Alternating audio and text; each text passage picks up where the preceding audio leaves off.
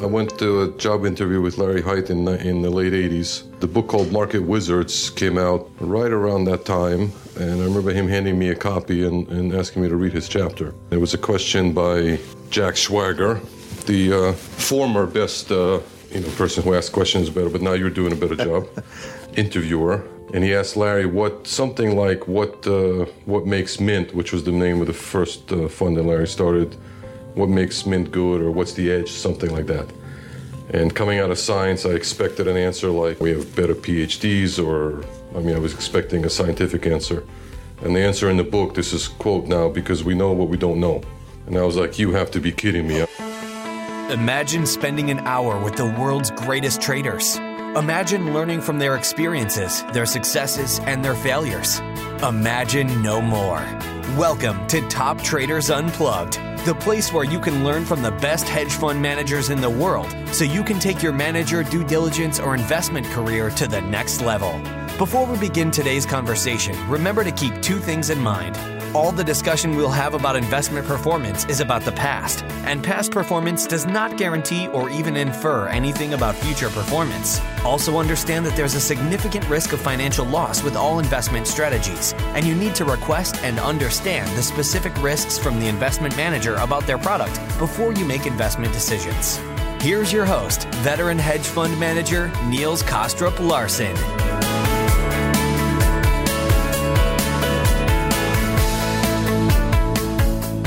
Okay, so it's been a while since I published my last episode.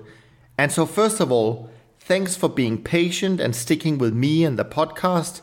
However, I hope you will agree with me that it's been worth the wait because what I have in store for you today I think is really unique and something that I've never done before. So far, I have focused on very detailed one on one conversations with some really interesting and successful traders, and I've been overwhelmed with your positive feedback.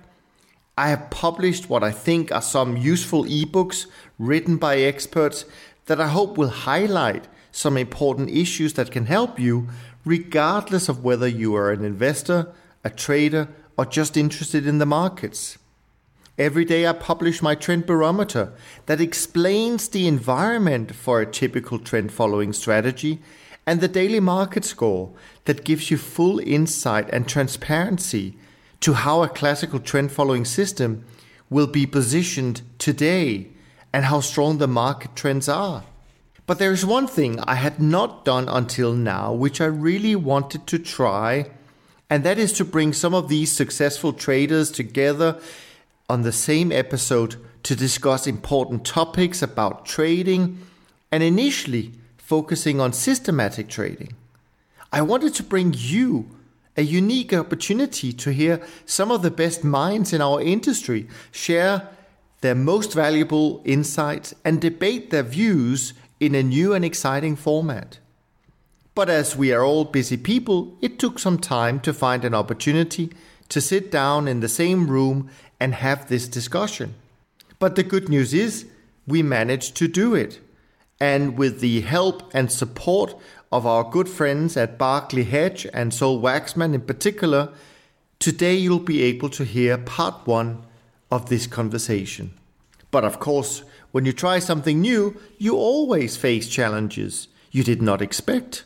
And this was no different. For example, we had the cleaning lady who decided to vacuum right outside the room we were in during our conversation. And the fact that we had to turn off the air condition to avoid background noise, which made it a very hot event to say the least. But despite these challenges, I think the result is as good as I could have hoped for when it comes to production quality. And as for the conversation, I think my guests were amazing. So let me reveal who is on today's episode and how you'll be able to distinguish one from the other, since I, as the untrained moderator, did not always mention their name before they spoke. The three guests represent three of the legendary firms in the CTA industry with a combined track record and experience of more than 100 years. Campbell and Company, ISAM, and Dunn Capital Management have all had a huge impact when it comes to systematic trading and trend following in particular. And I was honored and privileged to sit down with Katy Kaminski, who previously had joined me on the podcast before she had joined Campbell, Alex Greyserman, who is the chief scientist at ISAM, and whom you will recognize due to his deep New York accent, and Roberto Osorio, my Brazilian colleague at Dunn Capital Management, where he heads up our research, and who has been responsible for some of the newest and most innovative improvements to our trading model in the last five years. So, as you can hear, the lineup is pretty amazing, and since this is a new format for me, do let me know what you think. And if you would like to hear more of these kind of episodes, leave me a comment, send me an email, give the podcast a rating and review in iTunes. It's the only way for me to know if I'm adding value to your day. Now, let's get started with part one of my conversation. I hope you will enjoy it.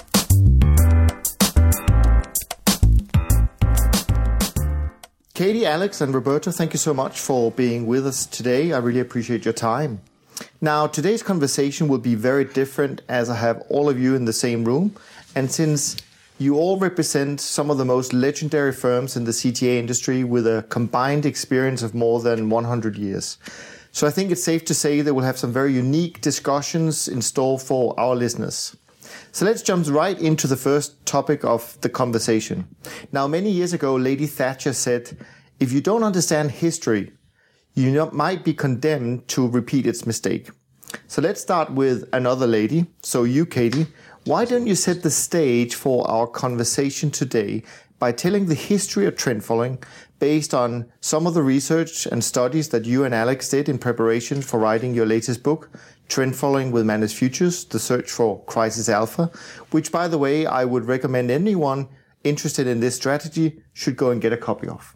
Thank you, Niels. Um, and I, I think Alex would agree with me on this is that in our book, we decided to start with history because history is, although, you know, it's not as precise in terms of the mathematical, whether or not you can agree that, that, uh, you know, the exact numbers of your analysis, but history really provides some context for us to understand why momentum as a strategy or trend following as a strategy has persisted throughout the ages. Um, what we found, um, we started off our book by examining 800 years of data on trend following and demonstrated that trend following strategies or momentum approaches work over the centuries. Um, I'm sure Alex can also add a little bit more here as well. But we, we also looked at crisis alpha. We looked at sort of how momentum strategies work during periods of difficulty for equity markets um, over a 300 year period.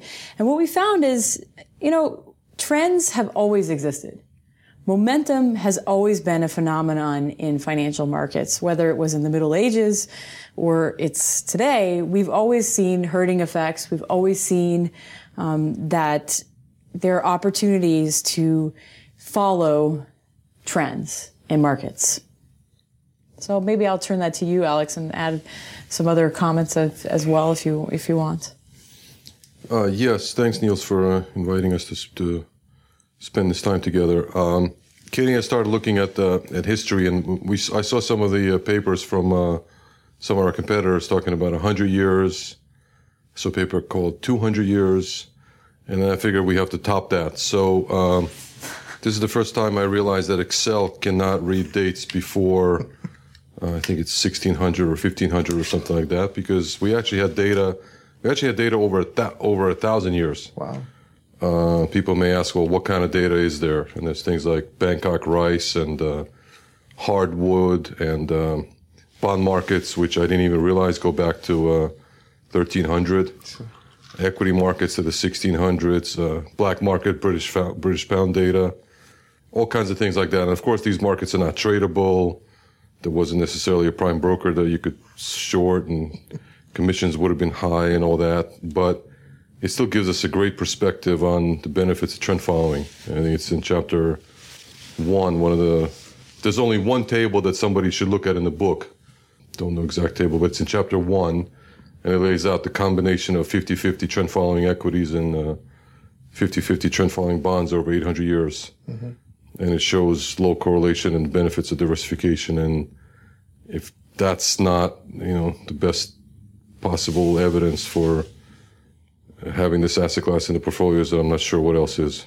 When do you think, by the way, that trend following as a concept that we know today, when does that really date back? What's the sort of the first evidence of trend following managers? I mean, I know that the three of you represent some of them, but are there anyone that you can think of that was even earlier with trend following as a concept?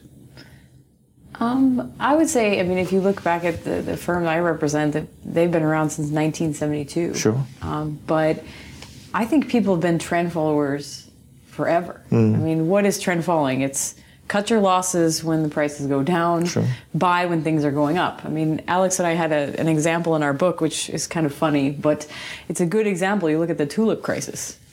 Mm-hmm. That was an, a, a, mm-hmm. spectacular event, but if you'd been a trend follower, you could have actually made quite a, a, a good return sure. by Before just remembering to cut yeah if you just cut some of your losses yeah. prior to that bubble right. bursting so as long as there are bubbles as long as there are inefficiencies as long as people occasionally exhibit irrational or herding behavior mm-hmm.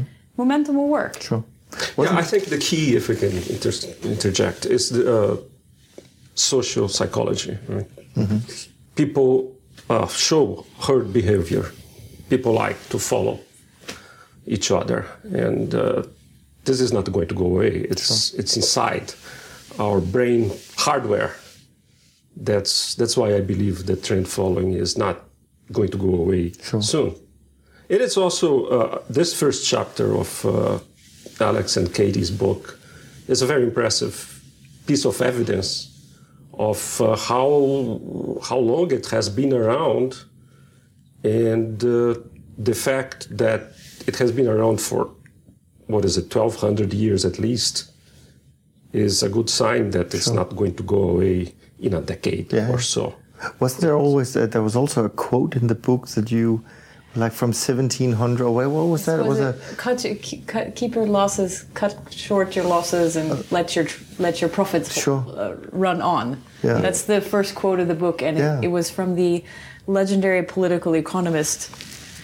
Is it Ricardo? David. Yeah. David Ricardo. David Ricardo. David Ricardo, 1821. Sure. I think. Yes. This is not magic though, and that's right. uh, actually in the 1700s. Uh, I think there was a 50-year period would have had a very low Sharpe ratio and a and a big drawdown. So this is um, this is not magic. And I guess later, and I think it's chapter four, we talked about the behavioral biases that creates these things. Mm.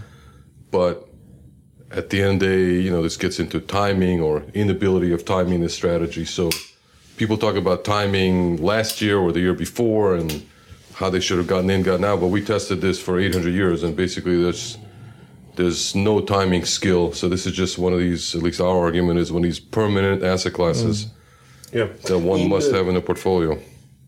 In futures, as Campbell uh, Dunn has also been around since the 1970s. Sure uh, you find in the literature you find evidence for momentum in stocks in the early 1990s. There's a paper by Jegadeesh and Titman. Mm-hmm. I think it's 1993, who actually in the title says uh, for, uh, buy the winners and sell the losers, something like that. And that's a good strategy. That is, you know, there are hundreds of papers sure. since that one about uh, how trend following works in stocks as far as the historical evidence is concerned, I also came across a couple years ago by a paper by the group of Jean-Philippe Bouchaud at CFM in sure. Paris, where they analyzed a shorter time span. I think mm-hmm. it's two centuries of trend following behavior. So the, the evidence is just overwhelming that this is probably the most, uh, in, in, my opinion, this is the uh, strongest evidence against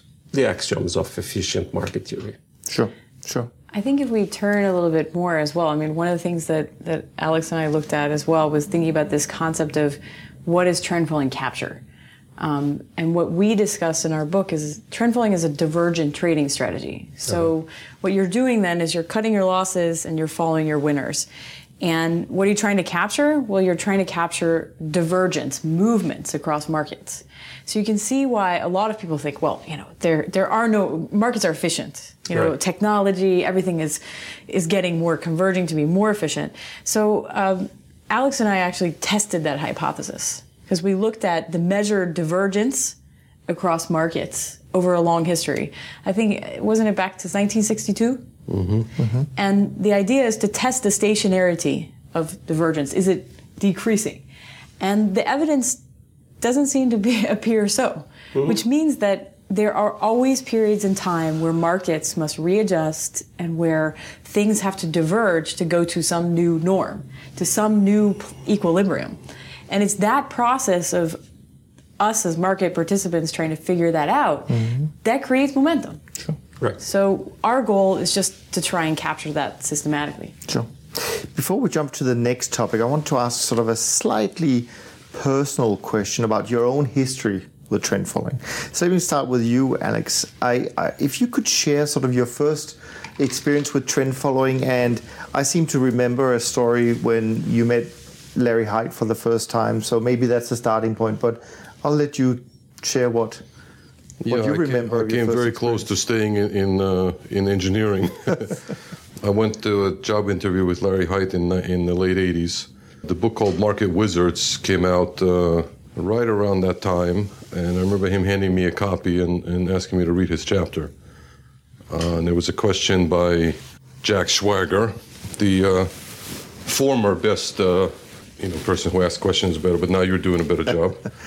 Interviewer, and he asked Larry what something like what uh, what makes Mint, which was the name of the first uh, fund that Larry started, what makes Mint good, or what's the edge, something like that. And coming out of science, I expected an answer like uh, uh, we have better PhDs, or I mean, I was expecting a scientific answer. And the answer in the book, this is quote now, because we know what we don't know. And I was like, you have to be kidding me. I'm about to leave. Uh, I was working at RCA doing high definition television signal processing, all this geeky, cute stuff. So um, he did offer me $4,000 a year more. And so I did take the job, but I was kind of very hesitant because it all seemed like a psychology thing. But that actually is the essence of actually, it's one thing to, for us to put this on paper and say this worked. It's another thing to actually have the discipline to follow it Yeah. You know and so uh, that was my first experience basically knowing what we don't know and probably truly to this day if you ask me what the edge is that's the edge Yeah. the edge is knowing what we, what we don't know i'm not going to get all donald rumsfeld on you with the Sure. whole known knowns and known unknowns and so don't try that question on me No, but I, would, I do want to follow up on that before we hear what Roberto and Katy has to say about it. But one thing is to be exposed to trend following. Another thing is to really believe and start, you know, trusting trend following. How long did it take for you to get to that stage? Because that's obviously not something you you get to just by reading a chapter. Yeah, it took me years, probably five, ten years. The, the, mm-hmm. the, the, the comfort level with having more losing trades than winning trades, you know, we're just, we're constantly losing money. The comfort level with the, the, the risk aversion and the stops, and okay, we take a loss and we move on. It just, there's just no mental reaction. There's no reaction to try to data mine parameters, rerun the systems. I mean, the discipline to do this is actually easier said than done. I'm going to tell you kind of like a slightly parallel story because I'm involved in academics and I teach. And I find that the combination that at least we look for in researchers, I'll tell you what the combination is in a second, is actually extremely rare. It's extremely mm-hmm. rare to find very smart people who are very humble. Maybe I have two next to me, uh, but I'm extremely humble, uh, and I'm proud of it. like we just and it takes a set of people at least i can talk about that in our organization that we just you know we're just wrong most of the time it's mm. in in, in, tra- in the trades Yeah. it's just it's okay you know and having and having that humbleness together with the ability to actually run these systems have discipline It's actually very unique i'll tell you 99% of the students i teach at columbia are not humble No. they think they can walk on water Uh, and this is maybe why, I mean, maybe this is getting a little advanced, but maybe this is why the strategy works, is not that many people can actually follow it. Most of the world and most of the participants in the investment management, management industry tend to be mean reversion type Sure. players. Sure. And you know we actually provide the liquidity and you know maybe this gets all into technical but this is most people actually it's almost not possible for this to go away. Maybe that's why it's worked for so many hundreds of years. It's not easy for the majority of people to actually have the discipline to do it. They're going to want to override they're going to want to do mm. this they're going to want to do that. So it took me quite a while. It's not just something you kind of like read in the book. Sure. Sure. No, absolutely. Now, Roberto, we are, of course, colleagues at Dunn, so know a little bit about your background, which includes another strategy, namely statistical arbitrage. But I actually don't know how you got your first exposure to trend following. So why don't you Well- share that? I'm originally a PhD in physics, and uh, after I got my PhD in physics in Berkeley, I went back to Brazil to be a professor of physics. Then I was in the United States for a sabbatical in the San Francisco Bay Area. That's how I got my job in this mean reversal strategy. That's what it, that's what StatArb is in the uh, world of equities. And then I decided not to go back to academia because I need some money to buy milk for the kids. Right. That uh, in the late uh, 1990s, I got. Uh, I- I'm sorry, the late 2000, the late 2000. How do you call it? the late no- the late noughties? Yeah. uh, I got my first exposure to uh, trend following at the. Although I had already, we had in the same company in San Francisco, which is called Avenine and Associates. It's uh, not a, non-existing in, uh, now, but together with the StatArb model, we start to do some research in trend following in stocks along that line of that research that I mentioned by of uh, buy the winners and sell the losers. We never actually got to the point of implemented. Then finally, I had that opportunity to move to Dunn. There was this open uh, job opening, and I decided it was time for a change. And uh, I guess I got convinced pretty quickly that it worked because I started, you know, doing some simulations, and in a few months, it is it, it looked pretty real to me that you know this is really a very strong signal and we can't ignore it. There, there was a track record of decades going on there. Um, i liked alex's comment about the fact that hum, humility is very important because that's one of the main psychological biases is you know comes from this research again in uh, behavioral psychology is overconfidence. You know that's called some circles that's called the lake wobegon syndrome there's uh, there's this program in npr by Keys, uh, garrison keillor where there's this mythical place called lake wobegon where every child is above average Okay. that's how we all feel, right? if you do a research on how people, f- uh, what what do people think they behave as drivers, for instance, 90%, 80 to 90% are going to think they're better drivers than average. So it's a universal uh, phenomenon, and that's why I agree that it's better to let the machines decide. You take out human emotion out of your decision process. Once you build an algorithm that's, you know, you believe if you really have a good foundation, uh, theoretical foundation to believe in that algorithm, that you're sure that you didn't fall in data mining traps and all those other considerations are important to do. You should let the algorithm do your trades. Hum- you know, you can improve it, you can add new signals to it, but you should not get afraid because you have a losing month. Sure. That's part of the process. Well, we'll get into that. What about you, Katy? How did you get started with trend following? I actually started a trend following back in my PhD thesis. So I was working with uh, Andrew Lo at the Sloan School, and um, to give a little more context, I grew up with a father who was a clinical neurologist. So when I was a kid, he was always telling me about all how synapses were working to create fast and slow type uh, approaches and how the brain was lazy. He used to tell me that all the time at dinner time. You know, the brain is lazy. You're you're gonna try and find a simple approach to do this, and you know you have to think about how the brain is reacting to to make decisions. So when I was doing my PhD, um, I decided to do my topic on heuristics. And I was fascinated by the fact that the academic literature kind of treated the heuristics universe, which would be trend following, technical analysis, as voodoo finance. Um, and Andrew posed a very good question to me. He said, People in practice use these rules all the time. There must be a reason why they do. And so because of this, I said, you know, there has to be, I combed the utility functions. I tried to find a way to kind of explain it. But what I came to realize is just how important and how useful heuristics are in investment and how pretty much everything that we do in practice is about heuristics. I want to add one other point to, uh, to what Roberto was saying as well, is that, you know, at 50-50, the behavioral finance literature says that's your highest point of overconfidence. Mm-hmm. So if you're working in a world where you have 50-50 chance, mm-hmm. that's when your relative overconfidence is at its maximum. So in that's why we have to be a little bit worried in the state in what we do and why it's good to have humility and to try and think about how those effects, the behavioral effects, impact us. Another thing I'd also point about point out that I was interested in when I was a, a doctoral student, behavioral connections to heuristics was the disposition effect. Yeah. The disposition effect says that we tend to hold on to the losers and we tend to sell the winners too short. So if you think about what that does, when people are selling the winners with interesting information, you end up with some sort of momentum or trend in prices.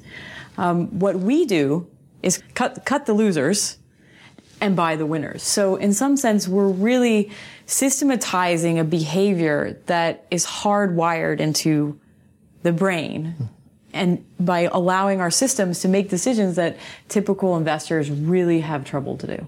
So I think that is why trend following works, and that is where I got interested in the strategy at the beginning is trying to understand why does a heuristic work? What are the behavioral reasons that create a scenario that might make a heuristic help you to make a better choice? So why would you use a stop loss rule?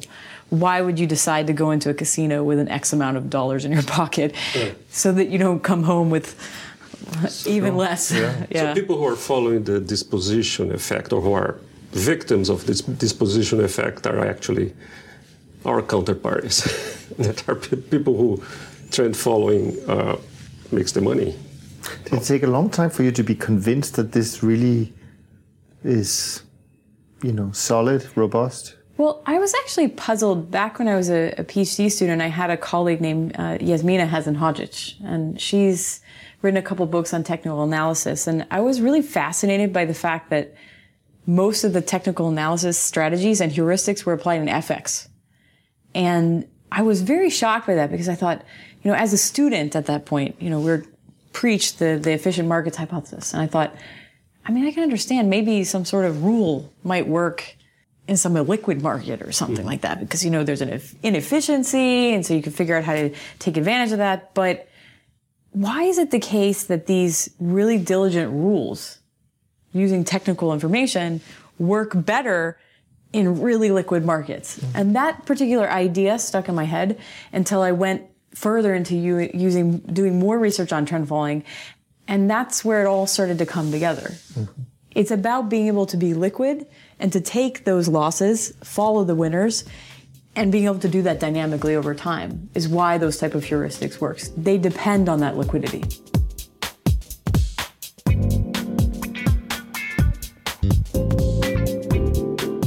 Why don't we spend just a little bit of time, and I don't know whether we can sort of do that in, in terms of defining trend following. And what I mean by that is in the old days, there was a very clear link between being CTA and being a trend follower is almost the same mm. thing, but it's not so anymore.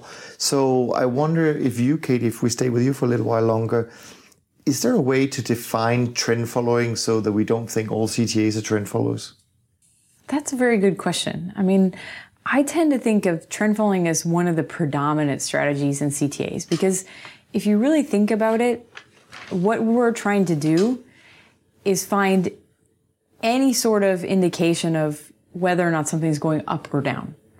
So you can easily widen that definition to include other data sources, cross information. So you can think about all the different ways that you can use information to try and estimate is it going up or down? Mm-hmm. And if it's not, you cut it. If it is, you continue. So really a lot of the a lot of different strategies really classify by that. And the typical trend following definition is use an individual market's past price. Mm-hmm. But these days, we've gotten creative. Sure.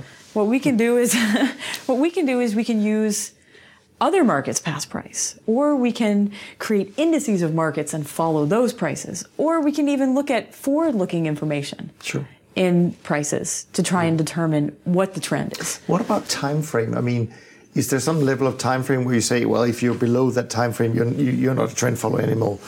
You're some kind of short-term trader, but we wouldn't define it as trend following. I think, and you know, I, I look forward to hear what Roberto and Alex say as well, is that ultimately in this game, it's a numbers game. Right. As Alex, Alex explained, you're losing a lot and winning bigger sometimes. So what we have to do is diversify. So to find as many atomic units of opportunities across markets to play the numbers game, to reduce the volatility in our portfolios and try and find the best risk adjusted opportunity set. I can um, jump in with that. We talked in the in the book about convergent, divergent, and all these kind of stuff. So to me, it's actually the way you follow the trade after you get in, which defines why you're a tre- whether you're a trend follower or not. Right. It's not. This may be confusing. It's not whether you get in after a trend. It so happens that that's you have to actually separate those two things. So you can get in after a market's actually gone down and go long. I'm not saying we do this. I'm just saying Sure. conceptually. Yeah. But then when you go long, if you do it with some sort of a trailing stop, you actually a trend follower in your trade, and you have a convert what we call a divergent uh, payoff profile. Sure. So actually, this is one of the. After I, I read the chapter, we know what we don't know. The next thing that um, I did, this is 25 years ago, was this kind of a piece of research which opened my eyes to to a lot of these things, which is uh, what we call a random entry system, which is where you flip a coin. This is the simplest way a practitioner can do this. Sure. The problem is they may not hire us and we don't make any fees, but this is the simplest way your listener or your uh, listeners, I guess, uh, can do this. So get a coin, a, a proper coin with the heads and tails, flip it, and let's just say if it turns up heads, you take a long position. Let's just say we're talking about just one market, no big portfolios. If it ends up tails, you hit, you uh, take a short position. So if it goes heads, you take a long position, and you set what we call a trailing stop some kind of simple calculation of maybe one standard deviation or something like that. So let's say the price is at a hundred, you flip a coin and it tells you to go long. You set a stop, let's just say ten points because that's maybe some measure of volatility, and off you go. So if it goes to 101, the trailing stop goes to 91, and at some point you'll obviously get stopped out because it'll turn around by at least ten dollars in this case. When that happens, what you do is you flip the coin again. Okay. Okay, and if you get heads again, then you go long again with another, let's say, ten dollar uh, stop, just to keep it simple. And off you go like this. Obviously, if you run this in the computer, you're going to get all sorts of results, and you have to average them out, etc. Some kind of a simulation. You will get maybe half of the results of a professional uh, Sure. trend following system, because you will sort of. This was kind of opened my eyes to this to this in the early '90s. You actually stumble onto trends. Now, this is a philosophical argument we can have between three PhDs here. Sure. Is it trend following or not? Because I am not using any past prices at all. I'm just flipping a coin Mm-hmm. Sure. to get in. Sure. I am only money managing. See, in the early 90s, when I worked with Larry Hite, he didn't know any buzzwords. He went to NYU and majored in film studies. So we didn't know like alpha, beta, optimization. Even trend following wasn't a common word. It was just really just a form of risk managing your portfolio. Right. You know, in fact, all these things, meetings now, all day long, people ask me about these fancy questions because they read all these textbooks. It'd be much better to go back 25 years ago and talk about what it is that we actually do. sure, You know, rather than, well, what's your alpha and beta? And then, you know, maybe half the people don't even know what that means to begin with. yeah. Anyway, back to the, you might have to cut that out. Back to the uh, coin flipping. So is this trend following or not? Let me just ask Katy or Berg Yeah, this question. let's do the, that. The thing I just described. Sure. Is yes or no? Is that trend following? What do you think? Yes, it's trend following, but uh, you're using, you're still using the past history. Once you are in a position that was decided by a random event, flip, uh, coin flip, you're going to keep a positive position if price had gone up in the recent past since you started the position. So in this sense, it is trend following. You're following momentum to decide if you're going to exit or not. So I view the position that you take at each point in time as really more important than the act of getting into the position I'll tell you a quick. So I teach a class at Columbia. Sure. And before the first class, I ask people a question. These are all smart students, maybe not as smart as MIT, but they're pretty good. Uh, let me cut another one out.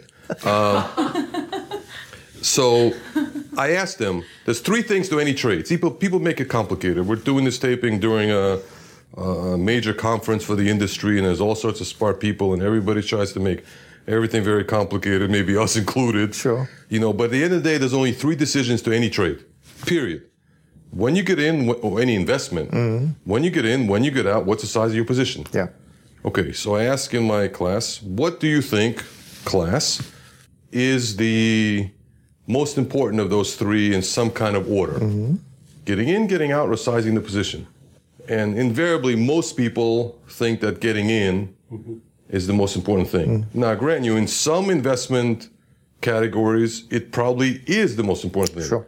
Probably if you buy real estate, if you buy some crap and you not, you know, you can't get out, you have to actually understand getting in is very important. But in, in mm-hmm. liquid instruments, which is more or less what we're talking about, it's actually the least important. Sure. And so all this CNBC talk and all this talk about forecasting and everything is actually the least important. And then I make them do this exercise. So yeah, I think we all agree this is trend following, and Yeah. we're obviously using history to keep the position, but we're not using any history whatsoever to decide whether to get in. Right. Right. But Alex, Alex, I'd say that if you look at that example, I like that example because it divides the two apart. But going back to the to the example I was talking about as well is that trend following is really two pieces, right? One is how you determine your position, and then the other is that you can you're consistent with the trading approach that you cut the losses and you follow the winners. So it depends. I mean, are, which which lever you're considering more of the trend following. I think that the decision to get out is really more of the what makes a trend following position. In this example, I think the transaction cost is an important component. Like Alex mentioned, real estate, of course, getting in is important because you know it's not a liquid instrument you're getting in. If liquidity is high, I really see every moment as a decision point. Mm-hmm. If you hold a position, you're making a decision at every moment if you're going to continue hold this, that position, or if you're going to decrease or increase, or if you're going to get out completely, or if you, even if you're going to take a reverse position. So uh, there are different components of trend follow. You can divide into get in or getting out, or uh, exit uh, points, stop loss strategies, whatever. But really, I like to see every point in time as a decision moment, if you want. Of course, there will be some granularity in this. Most people will use every day as a decision point.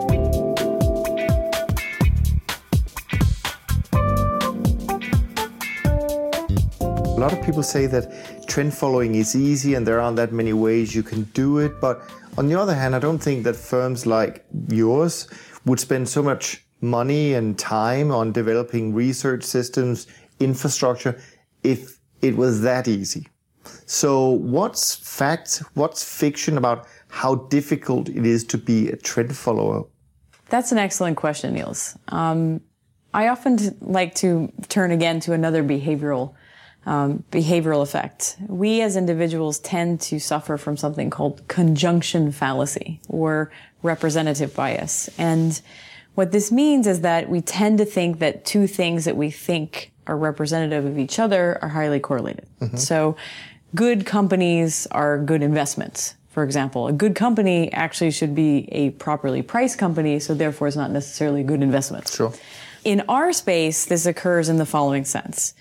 Investors tend to think that high correlation means similar returns. And what I mean is that it's very, very easy to replicate just as Alex's exam- example showed, a strategy that has high correlation to trend. Mm-hmm. But in practice, to have a high risk adjusted return or good performance in this space really requires acute attention to detail, mm. making the day to day decisions and risk management. And I often am quoted in saying, the devil is in the details. Yeah, I, uh, absolutely. You can have two time series that are that have perfect correlation, and they could be simulating a re- return series where one has a positive drift and another one has a negative drift. So uh, the correlations go back to style analysis or factor analysis. These will be reflected in the styles of factors or principal components if you do it in a statistical uh, basis. But there's always an alpha left, and that will distinguish different managers that may look very correlated, but are really doing different things because the alpha is what whatever is not captured by your styles, your factors, or your principal components.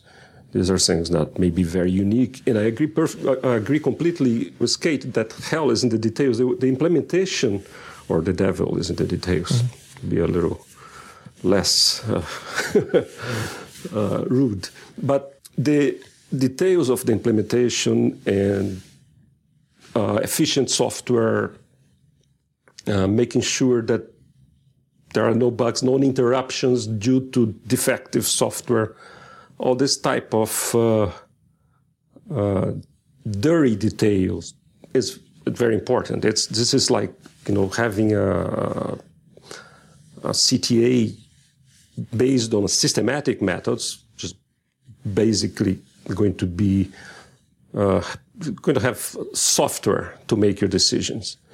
It's very important, like in any machine shop, that all the gears and and levers are in the right place.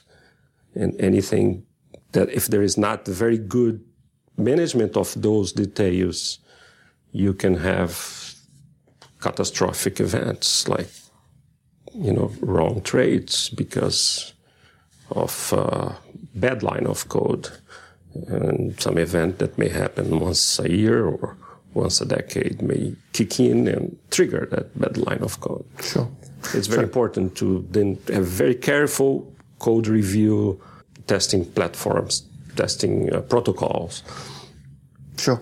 No, so sorry. Let me let me. Uh, like Roberto, as a physicist, talks about gears and, and levers. Let, let me maybe to your uh, listeners explain this maybe a little bit more plain English. Uh, most people invest in equities. Mm-hmm. Okay, uh, most people people will think like, okay, so what am I going to do here? I'm going to get get that coin out. I'm going to apply a trend following system somehow on on the S and P. So you have to realize that the Sharpe ratio or the information ratio or the reward to risk or however you want to measure it, and one market and any trend following system is extremely low. Mm-hmm. Let's just say, for sake of argument, it's 0.1, 0.2, whatever the exact number is. If we subtract risk free from the Sharpe ratio, not, or let's just refer to it as just return over risk, more or less, and let's just say it's something like 0.1. Sure.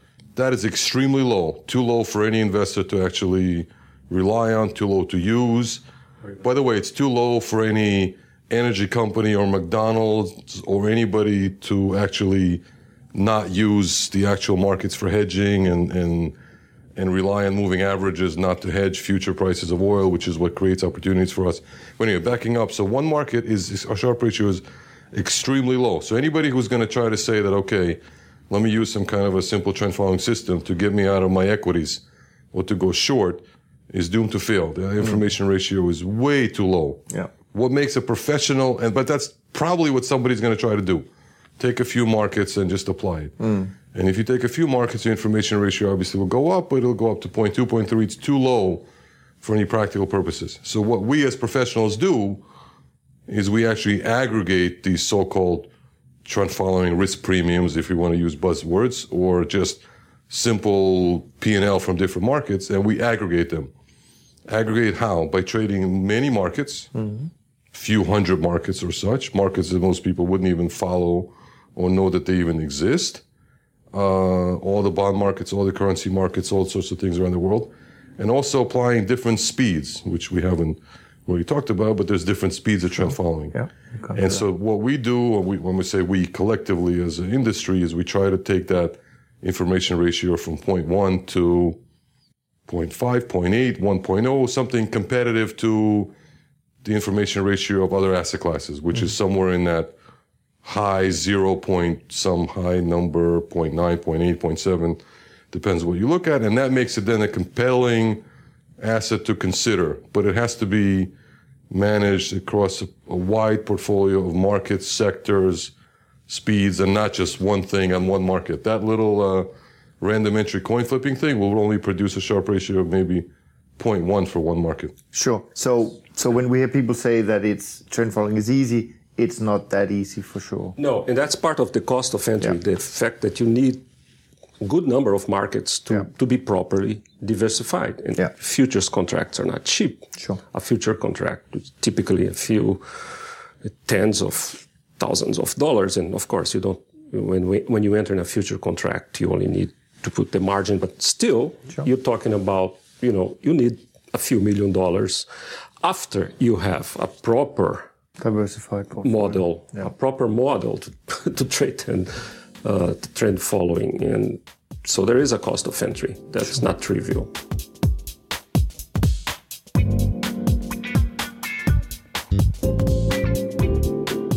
Another myth, so to speak, that we often hear managers mention when they ask how they build their trend following systems is that often they say that the most robust systems are the simplest ones. Is that really true? What do you think, Alex? Who said it? That I don't want to now Roberto tell me that I misquoted No, exactly. Uh, I'm, I'm not going we, to stop we now have to retape anything right now. We now have to retape this whole thing because now he has to go first instead of Katy. Uh, but who said was it Einstein? Keep everything simple, but not any simpler. Was that the? That's Something along those lines. I attributed to him. So yes, simple, but you know, it depends on not to be a Bill Clinton here, but you know, it depends on what definition of simple is. Sure. You know, there has to be. Uh, you know, we use these words like robust and and and all those kind of statistical words. That has to be uh, uh, you know, has to be solid and, and rigorous, and you know, there's scientists we have on staff, all of us collectively for I guess for a reason. It's mm-hmm. relatively speaking simple, but if you do that, you know, the very very simple version, that's probably in my mind, it's probably a range of about hundred percent. So what I mean is like a factor of two to one, mm. maybe three to one between a very simple approach, you know, a textbook system from what was it called, the Handbook of Futures Markets or something, on a small number of markets that you implement in, you know, TradeStation or or something like that. You'll get a result of, you know, X and a professional version across all markets implemented with, you know, market access and connectivity and low transaction costs and diversification and timeframes or whatever. It's probably two or three times X. You're not going to get a factor of 100. Sure.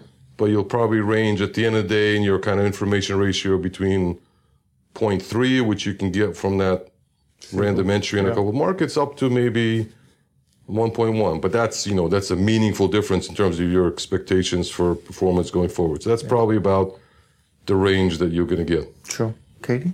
Well, I, I would also say that, you know, we have to go back to the 50 50 situation here again. Hmm.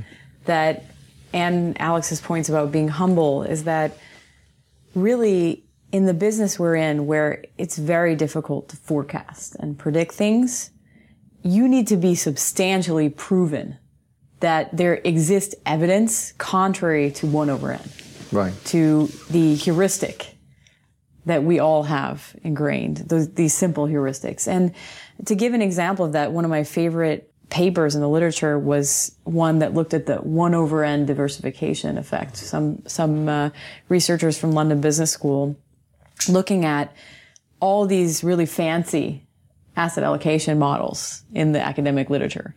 And what they found was that the one over n heuristic over long time horizons often tended to beat them. Mm-hmm.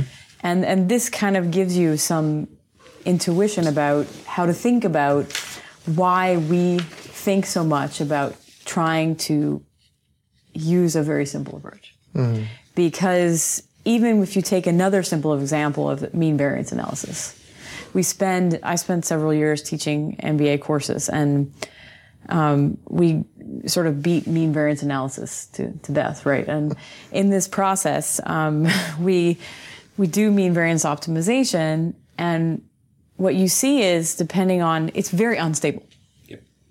Very, very unstable. Yet we spend a lot of the time sort of teaching that.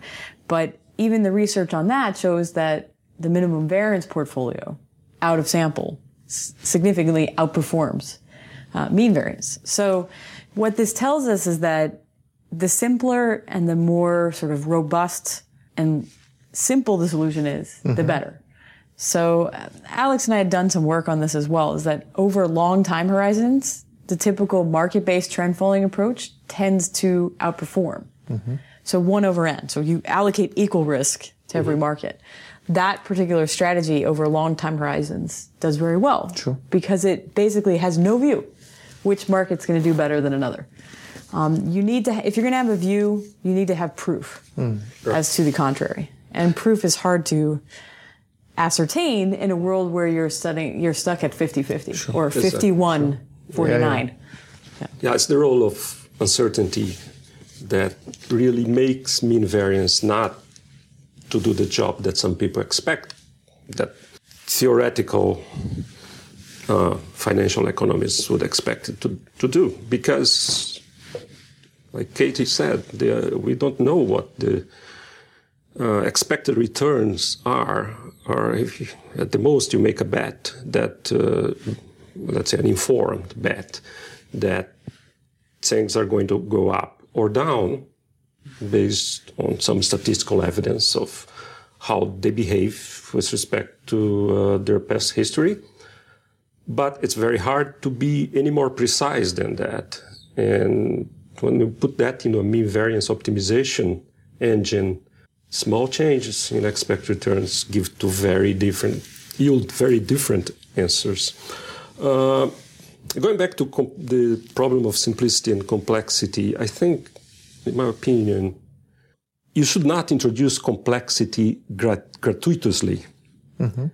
I think Einstein said we should be as simple as, as possible, but not simpler than granted by the problem. I'm paraphrasing now probably worse than he put it. Uh, but so the idea is that the components should be simple. The components of a model should be simple. But once you have new signals, mm-hmm. you should introduce those signals in a way that's not, you know, it's not a Rube Goldberg, in, you know, machine. If you know what I'm talking about, those famous old comics where you have those very complicated uh, uh, complexions to just draw a ball from point A to point B. Uh, we don't want to do that. We don't, if you, if you want to grab some effect, you have to try first the simplest way possible. Then you can introduce some, a bit of overlay of, uh, let's say, granted uh, complexity that is granted, that's uh, ensured by the evidence that you have, by the data evidence that you have, that this added complexity yields bad results. And this has always to uh, to be done very carefully because, uh, again, you don't want complexity for the sake. Ready to learn more about the world's top traders? Go to toptradersunplugged.com and sign up to receive the full transcripts of the first 10 episodes of the show and visit the show notes where you can find useful links to other amazing resources. Thanks for listening, and we'll see you on the next episode of Top Traders Unplugged.